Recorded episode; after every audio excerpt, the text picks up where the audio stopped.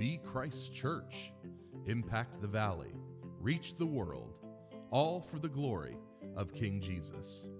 Welcome to the North Roanoke podcast. Today, our student pastor, Ethan Smith, will be opening God's Word for us. Our prayer is that you will encounter the living Lord as you hear His Word proclaimed.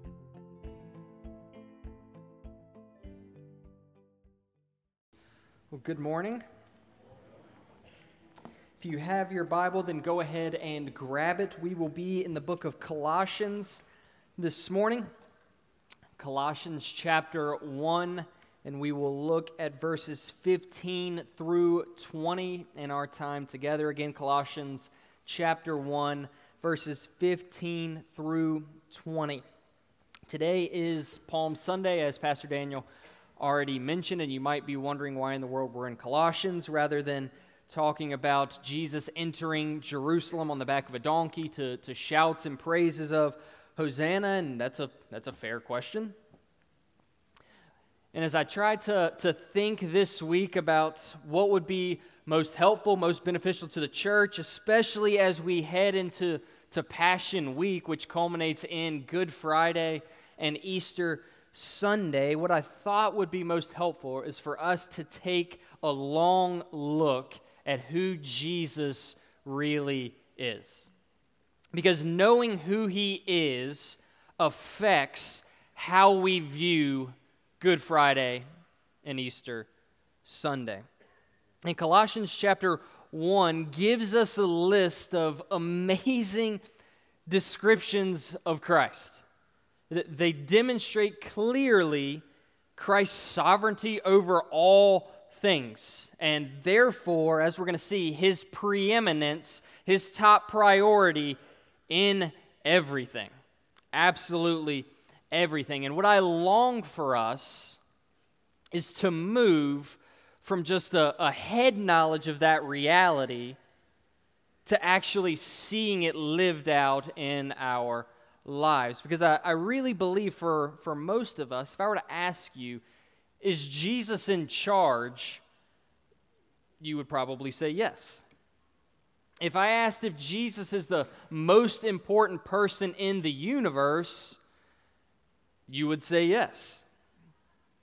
If I asked if Jesus ranks above everyone else, you would say yes, we, we can be very quick with these answers. We know the answers. But if we then shifted to how that reality actually looks in our life, then things might get a little, little sketchy.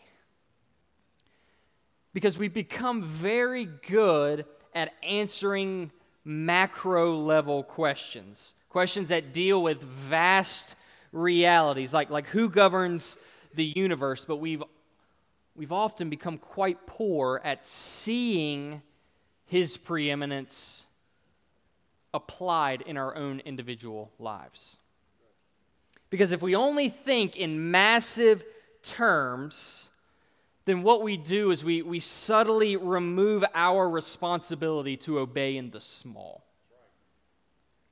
If we care only about large scale, then we'll disregard anything small scale because we'll view it as unimportant. And I think, in large part, this is due to our not knowing Jesus. Like, sure, we, we know about Jesus, but, but do we really know him? Like, do you know his power? Do you know his grace? Do you know his love? Do you, do you know that He is the goal and the point of the entire universe? That, that everything actually exists for Him? Do you see Him as preeminent in your life? Or are you content to leave it big, leave it abstract, so that nothing actually has to change in your life? And if we're going to see the glory of Good Friday and Easter Sunday, and be transformed into the same image from one degree of glory to the next, then we need to behold the glory of God in the face of Jesus Christ. And if we don't take the time to behold Christ, then we can't be surprised when we don't actually mature in our walk with Christ. It's only when we give Christ the preeminence in our lives that, that's rightfully His that we will mature in our walk with Him as believers. And I, I want that for us. I want us to grow in our love for and submission to Jesus. And I, I want to help us see the supremacy of Jesus in everything so that we can walk with Him rightly in the daily activities of our lives. After all, that, that's the point of doctrine, right? Doctrine is to be applied to our lives, and if we don't take our doctrine and apply it to our life, then we're not doing doctrine correctly. Jesus is preeminent. He is preeminent. And we need to believe it, we need to love it, and we need to love Him as a result of it. That's, that's my goal. That's where we're headed this morning. So, hopefully, by now you are in Colossians chapter 1, verses 15 through 20. He is the image of the invisible God, the firstborn of all creation. For by him all things were created in heaven and on earth, visible and invisible, whether thrones or dominions or rulers or authorities, all things were created through him and for him. Verse 17. And he is before all things, and in him all things hold together. And he is the head of the body, the church. He's the beginning, the firstborn from the dead, that in everything he might be preeminent. For in him all the fullness of God was pleased to dwell, and through him to reconcile to himself all things, whether on earth or in heaven, making peace by the blood of his cross. So let's pray and we will dive in. Father in heaven, we love you, and I, I thank you for the opportunity to even be here. And Lord, I, I pray that we would all collectively behold the glory of God in the face of Jesus Christ. Jesus, you are preeminent. That, that's rightfully yours. And I pray that over the next few minutes we would behold that in a, a clear way and seek to actually apply that to our lives. God, keep us from being content to just say an answer of yes, Jesus is most important, but that doesn't actually affect our lives. God, keep us from that, I pray and speak for the glory of Christ. And it's in His name that we pray. Amen. So, this passage, verses 15 through 20, can be divided up into two main sections Christ's preeminence in creation and Christ's preeminence in redemption. These two categories display Christ's supremacy over everything. Everything in the universe falls under his supremacy. Everything because he is the creator, and he's also, in a special way, preeminent in the church as its redeemer. So that's where we're headed. So look at verses 15 through 17. I'm going to read that passage again 15 through 17. He is the image of the invisible God, the firstborn of all creation. For by him all things were created in heaven and on earth, visible and invisible, whether thrones or dominions or rulers or authorities. All things were created through him and for him. And he is before all things, and in him all things hold together. So it begins Jesus is the image of the invisible God. We, we cannot see God. We cannot see God. According to John chapter 4, verse 24, God is spirit. I would compare it to, to the wind. We've seen a lot of wind over the last couple weeks. We probably have more wind in the last few months than I, I think I've ever seen in my lifetime. But you can't see the wind, can you? You can look out your window and see your tree bent over in half, but you will never see the wind causing that to take place. God is spirit, And Jesus, as the image of the invisible God, makes the invisible visible. I had a, a friend in, in middle school and high school. He's probably my, my best friend. He used to come over all the time. We spent a ton of time together. Uh, he ended up starting to come to my church. Like, he was over all the time. Like, to the point where he would come over for family dinner, especially at my grandparents, and he would just tell me in advance, hey, if your grandmother's cooking baked spaghetti, let me know, I'll be there. Like that type of friend, right? Like he doesn't wait for an invitation, he just says, hey, when it's on the menu, let me know, I'll show up. And he was over at my grandparents' one, one evening. I have no idea why this picture was out, but he found a picture of what he thought was my first shave. And so the the young man in the picture. He's got shaving cream on his face, razor in his hand, and as best friends do, right? So he, he starts making fun of me, right? Oh, look at little Ethan shaving for the first time. He's like that type of friend, right? We all have them. And he was really surprised when I, I kind of started laughing, and I told him that that's not me in the picture. It was actually my dad in the picture, having his first shave. And he, he couldn't believe it. And if I, in that picture, am so much the image of my Father, how much more is the Son the image of the Father within the Godhead? Like, that's the beauty of the Trinity, such that he can, he can tell Philip in John chapter 14, if you've seen me, Philip, you've seen the Father.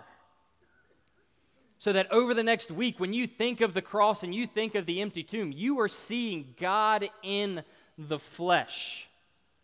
He is the image of the invisible God. He is the firstborn of all creation. And that, that doesn't mean firstborn in the sense of being born first, as if Jesus is a, is a created being, but rather that he's firstborn in terms of rank. He is above every other person in the universe. He has the rights of the firstborn. If you remember your Old Testament, the firstborn basically owns everything from the father. He got everything. He is the firstborn. So, in the same way, Christ is the firstborn. He owns everything, it's his by right. He is the firstborn. But not only is he the firstborn and ranks above and owns it all, look what it says next. For by him all things were created. All things, every single thing was made by Jesus. Nothing exists right now that does not find its source in Jesus. He's not the, the highest, the best creature that God has ever made, like some other religions will try to peddle you. He is the creator. Does that blow you away? Like, if you stopped and thought about the fact that on Christmas we celebrate the birth of this baby from a, a poor virgin woman, the baby's laid in a manger, that throughout the entirety of Jesus' ministry, he doesn't own anything. Foxes have holes, birds of the air have nests, but the Son of Man has nowhere to lay his head. And yet, he, the one making that statement, created everything.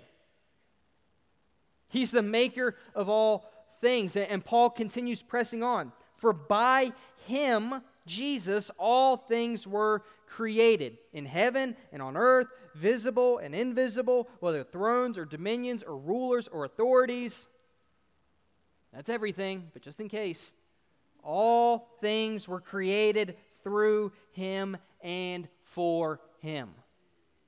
All things in heaven and on earth have been made by Christ. Every single angel who worships in the presence of God was created by Jesus. Every government that rises, every government that falls comes from Jesus. Every tree, every rock, every person, every animal, every planet, every molecule has been made by Jesus.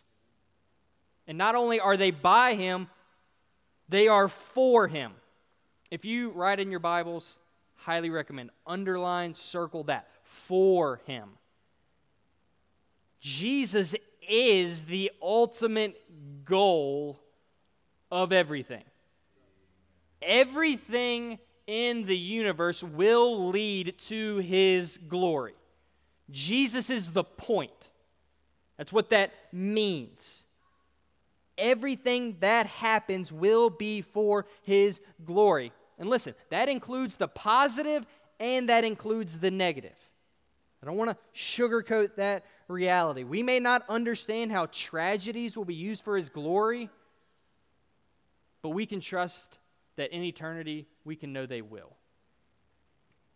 Like uh, another horrifying school shooting seems utterly meaningless in this world.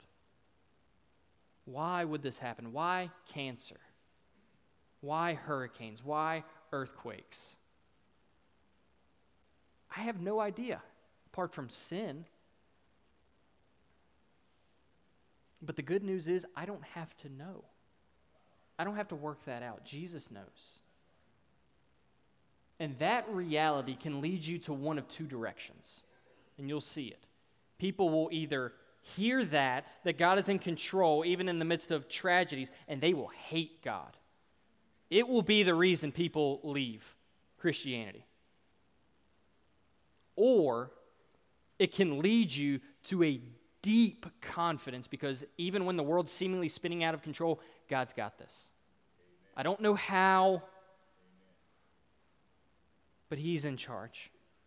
And that means anything that happens to you will lead to His glory. Nothing is meaningless. Nothing is meaningless. All will be used for His glory. And the same is true for us. We were made for Him.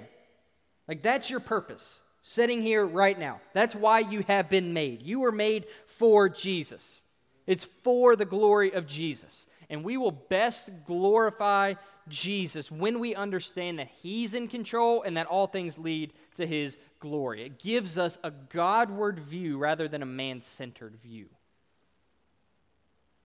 It understands that He is preeminent. Surely this is what Paul means in Romans 11:36 where he's just detailed this amazing theology and he finishes with for from him and through him and to him are all things. And what is Paul's response to that? To him be glory forever. Amen. All things are through him and for him. He's the goal of all and he reigns supreme. And, and that can make us not a little bit uncomfortable. because what tends to happen is we, we make ourselves the point of everything. Like, I want to be the center of everybody's attention. Everything needs to revolve around me. What I want dictates what we do. What I don't want is what we're not going to do.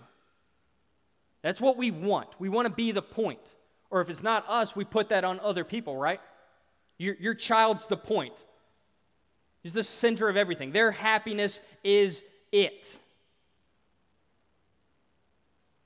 But the Bible is not shy about stating that Christ is supreme. We are not.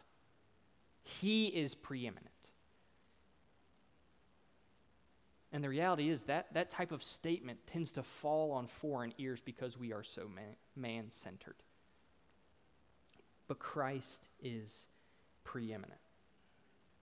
Christ is. Paul continues He is before all things, and in Him all things hold together. So He's before all things in the sense of time, because He's eternal, but He's also the source of all things. I've already talked about that. But not only did He create them, do you see what it says? In Him, in Jesus, all things hold together. So you're sitting here right now, blood pumping, heart beating, because Jesus is holding you together. Hebrews 1 3 says, He upholds the universe by the word of His power. Like, think about what that means. The, the God whom we are worshiping this morning is actually sustaining our worship. We're here spinning on earth as it circles the sun because Jesus is upholding it. He sustains it, He keeps it going. this Jesus, whom we're going to, to think about as crucified and risen from the dead, is the one doing all of that. This is the Jesus whom you pray to in your darkest moment, that you give heartfelt praise. He's far greater than we can even begin to imagine, far bigger than we can even begin to know. And He's preeminent in all of creation. He's the highest and the most glorious person in the universe. He's worthy of all honor and all praise simply for being the creator. We owe him everything because we exist. We would not exist without him. And there's coming a day when every knee will bow and every tongue will confess that Jesus is Lord. He is the rightful Lord of all because he is the sovereign creator of all. There are no creatures, and we are certainly included in that, that do not owe him everything. So I'll say it this way Unbelievers sitting here in this room, you just come to, to check out North Roanoke, see what we're about. You owe your allegiance to Christ because you exist.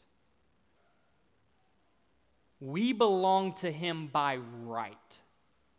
He has no obligation to us, we have all obligation to him. And the glorious reality is like, I could stop right here. Everything I've said thus far be true. We could call Jesse and the worship team up and we could finish out. But, but God was not content to leave us just as creatures to whom he would rule. He wasn't content to be creator and preeminent over creation, but rather through this same Jesus that's preeminent over creation, he reconciles unworthy sinners to himself. Because not only is he preeminent in creation, he is also preeminent in redemption. Look at 18 through 20. And he is the head of the body, the church He's the beginning, the firstborn from the dead, that in everything he might be preeminent. For in him all the fullness of God was pleased to dwell, and through him to reconcile to himself all things, whether on earth or in heaven, making peace by the blood of his cross. So not only is he ruling over the universe, but he's intimately involved in the church. He cares deeply about his people. He's not indifferent towards us, he loves us. He's the head of the body. He's the head that, that governs, that leads, that builds the church. You cannot separate Christ from the church any more than you can separate a head from the body.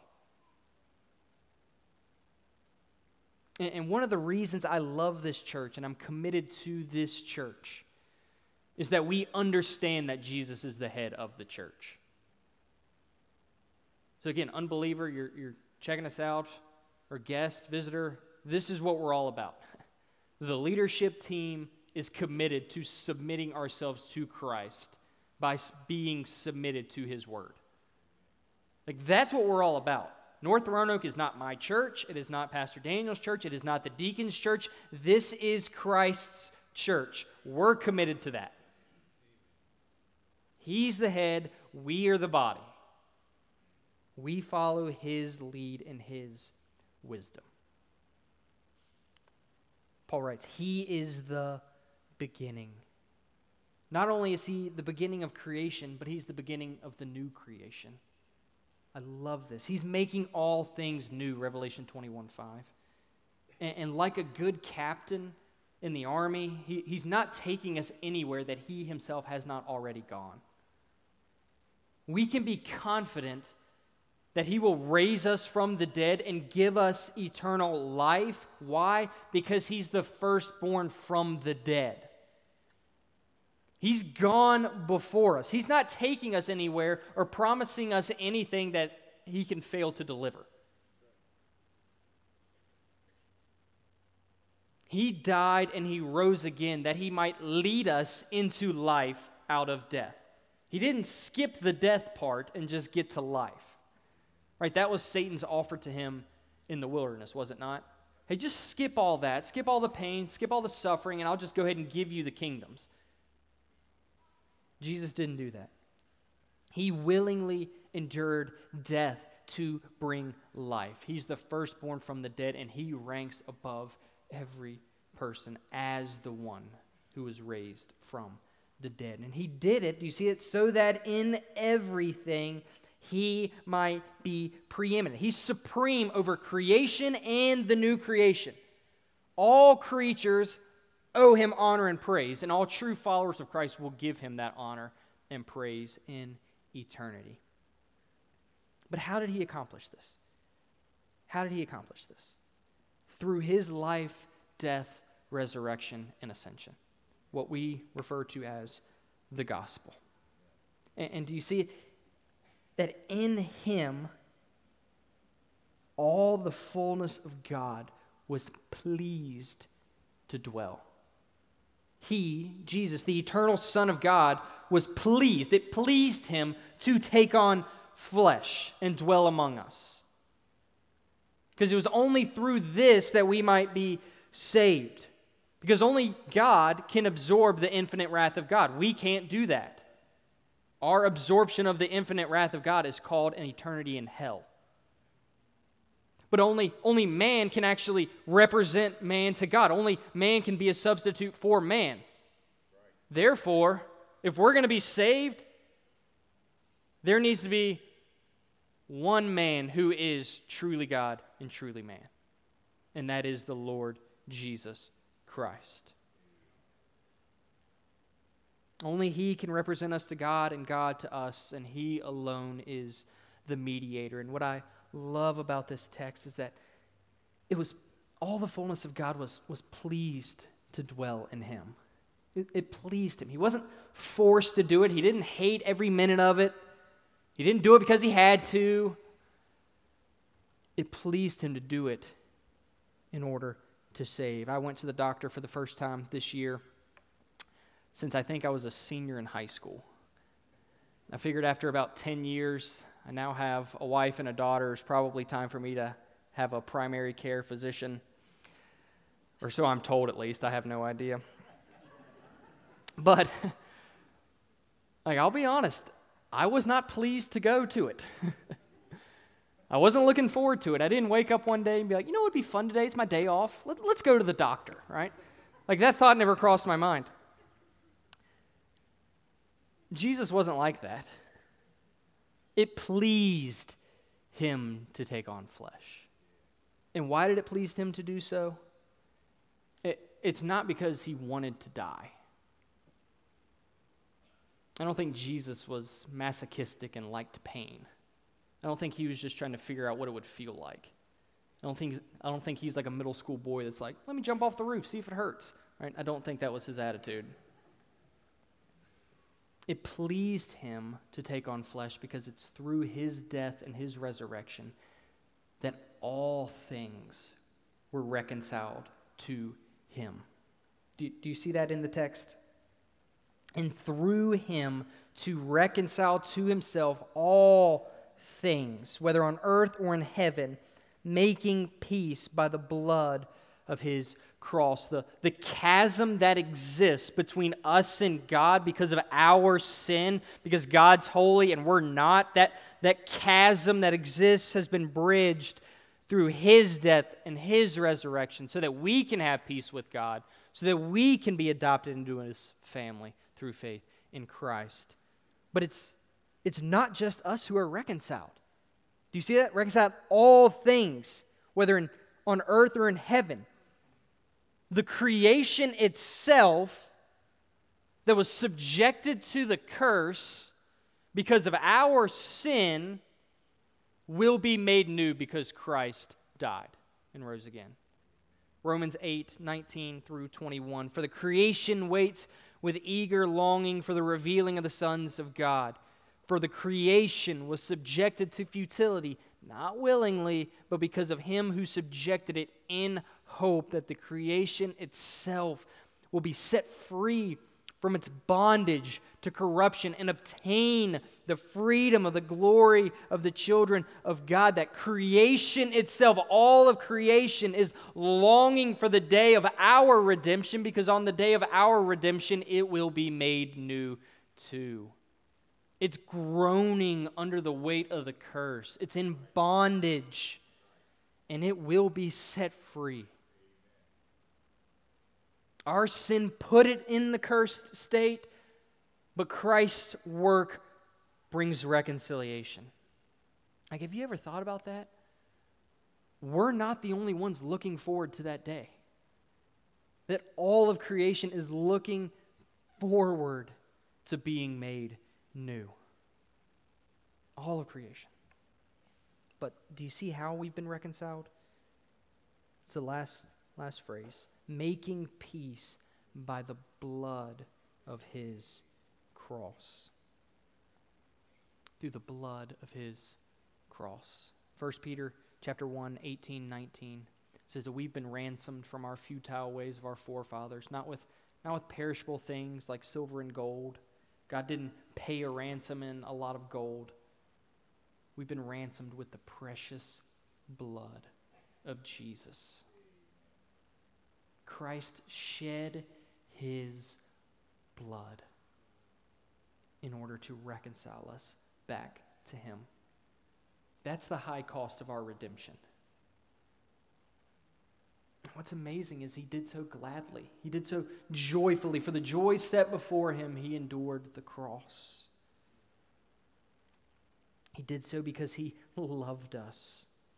He knew we had no hope apart from him. He stood in our place, absorbed the wrath of God to bring us back to God.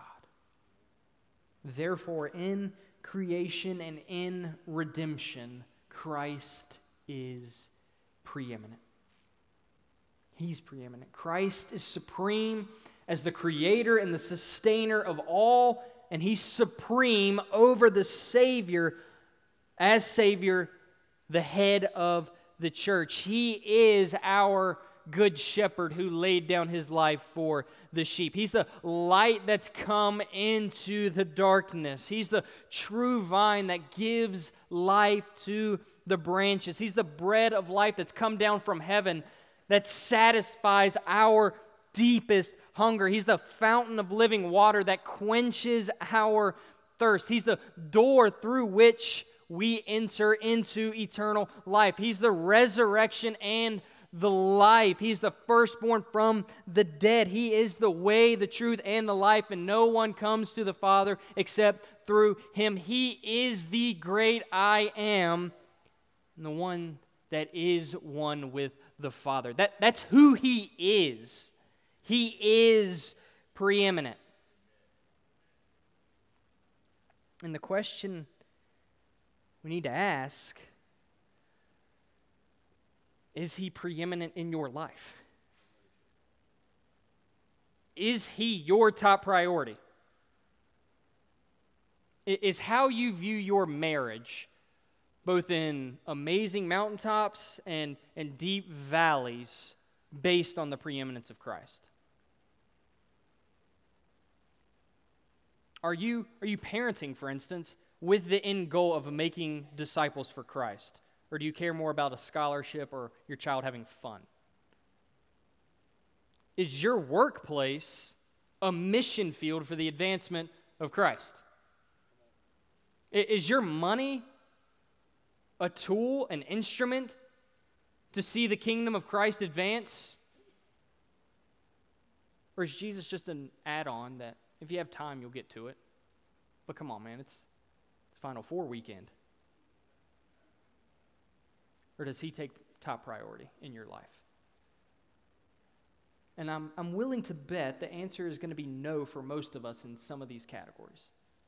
That's, that's my expectation. because I'm sure it's that way for me. But my, my question then is my response are you okay with that? Or are you, are you trying to submit everything to Christ? Or is that even on your radar? Like trying to, to put everything under Christ so that you can say with Paul, whether you eat or drink or anything you do, do all to the glory of Christ. Or does that sound so completely unrealistic? Because the, the problem for a lot of us, I fear, is that it sounds so unrealistic. Trying to submit everything to Christ, that sounds so unrealistic that we then lower the bar so that we can reach that goal. Rather than taking a look at, at the Bible and see, oh, as a follower of Christ, I'm to submit everything to Christ as preeminent and seek to live in that way. Because obedience to the supremacy of Christ is not legalism, it's biblical faithfulness. It's not going to earn your salvation, but it is the fruit of your salvation. And my plea for us is to begin living in this way. To, to see all of life under the supremacy of Christ. Because I, I really believe that if, if in this room, if every follower of Christ who who's a member of North Roanoke Baptist Church, even imperfectly, sought to live this way, then I really believe that this church will grow deeper in our love for the Lord Jesus and we will grow wider in our outreach to the community. But before we can grow deeper in our walk with Christ and see others come to faith in Christ, we need to behold Christ. Because he is preeminent. You don't, you don't give that to him. That's His. Our role is to recognize that and live accordingly. And, and some of you, you need to see this preeminence. Not turn a blind eye to it, not ignore it, not check out so that you don't have to deal with it. And you need to commit to following Christ. Some of you, perhaps again, you're the unbeliever here that's just checking things out. Maybe for the first time you're hearing, oh, I owe my allegiance to Christ. And through him, you can be reconciled to God, whom you were made for because he died and he rose again. And some of you need to, to commit to Christ for the, for the first or the, the thousandth time. You need to repent of areas that, that you know like, Jesus, I love you, but don't touch that. Don't touch my golf trips. Don't touch my, my music selection or the movies I watch on Netflix. Don't, don't touch that. We need to see him as preeminent in everything. And that's my longing for you, and that's my longing for the church. So let me pray. Father in heaven, we love you. And I pray we would love you more. God, you are preeminent. Jesus, this is, this is yours. Whether we recognize it or not, that is the case. You reign and rule as creator and savior, whether anyone believes or not. And I pray as an individual for me, for my family, for this church, and we would submit ourselves to the preeminence of Christ because that's who you are. Because I believe that as we do so, we will see you move in amazing ways in our own lives and in the life of this church and in the community. It's not going to be easy. Putting to death sin in our lives is difficult. But God, we, we need to see that you are more than worth it. That you you bring reconciliation through the blood of the cross.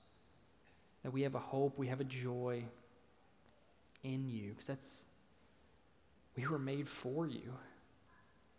So help us. We need you. It's in your son's beautiful name I pray. Amen. Thank you for listening to the North Roanoke podcast. You can connect with us at northroanoke.org or download our app in your device's app store. Just search for North Roanoke. We hope to meet you soon.